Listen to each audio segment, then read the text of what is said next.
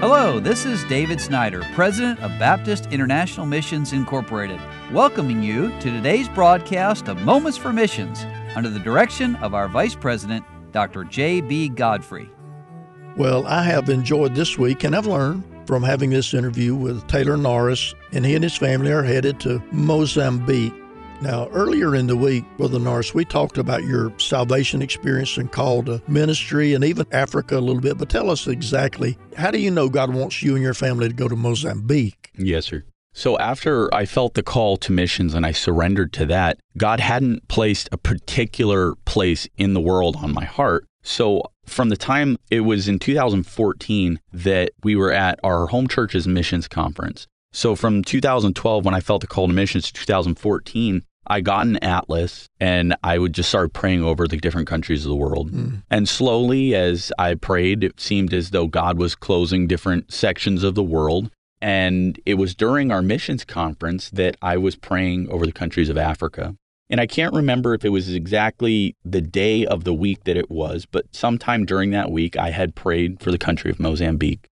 And the last night of missions conference, there was a missionary from Portugal who was up preaching. And interestingly enough, because my dad was in the military, I was actually born in Portugal myself when okay. he was stationed over there. So I somewhat had a desire to go to Portugal, but God wasn't opening the door there.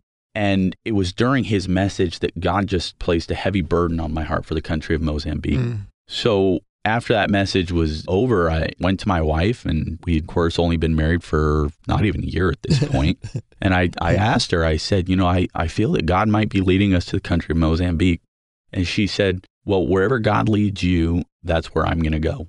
So then we talked to our pastor, and he said, You know, I think that's great. Let's see how God leads.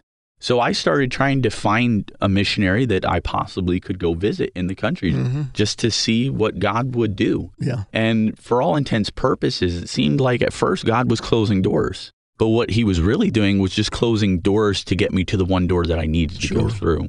And I actually called BIMI. I talked to the Africa director, Brother Eric Bowman. Yeah. And he said, We do not have any missionaries in the country of Mozambique. He said, I know of some, but I don't know any personally. He says, and I have been praying that God would call somebody to the country of Mozambique. Mm. So we went and we visited the country. Brother Bowman went with us. And after we came back from Mozambique, we just knew that that's where God wanted us to go. If mm. you've been anywhere here in the South in the U.S., you know the adage here in the South there's a church on every corner. corner. Sure. And so we flew into Malawi because just the distance we needed to go, it was easier to fly in there. And Malawi is somewhat like the South. There are churches everywhere in Malawi. Yeah. We drove down into Mozambique and we drove into the city of Tete. Got a population of about 300,000 people. And it was almost like the churches dried up.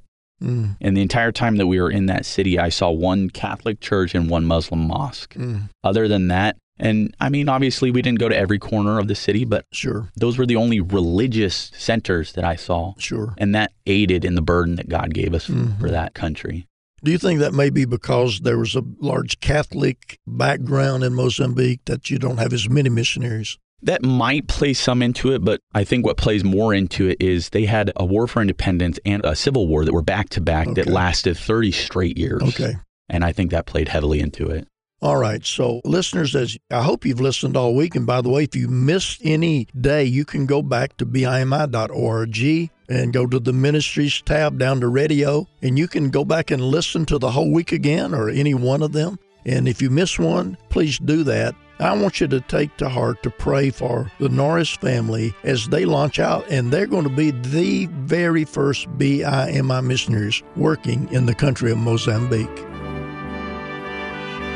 You've been listening to Moments for Missions. For further information, please write to BIMI, P.O. Box 9, Harrison, Tennessee 37341, or call us at 423 344 5050.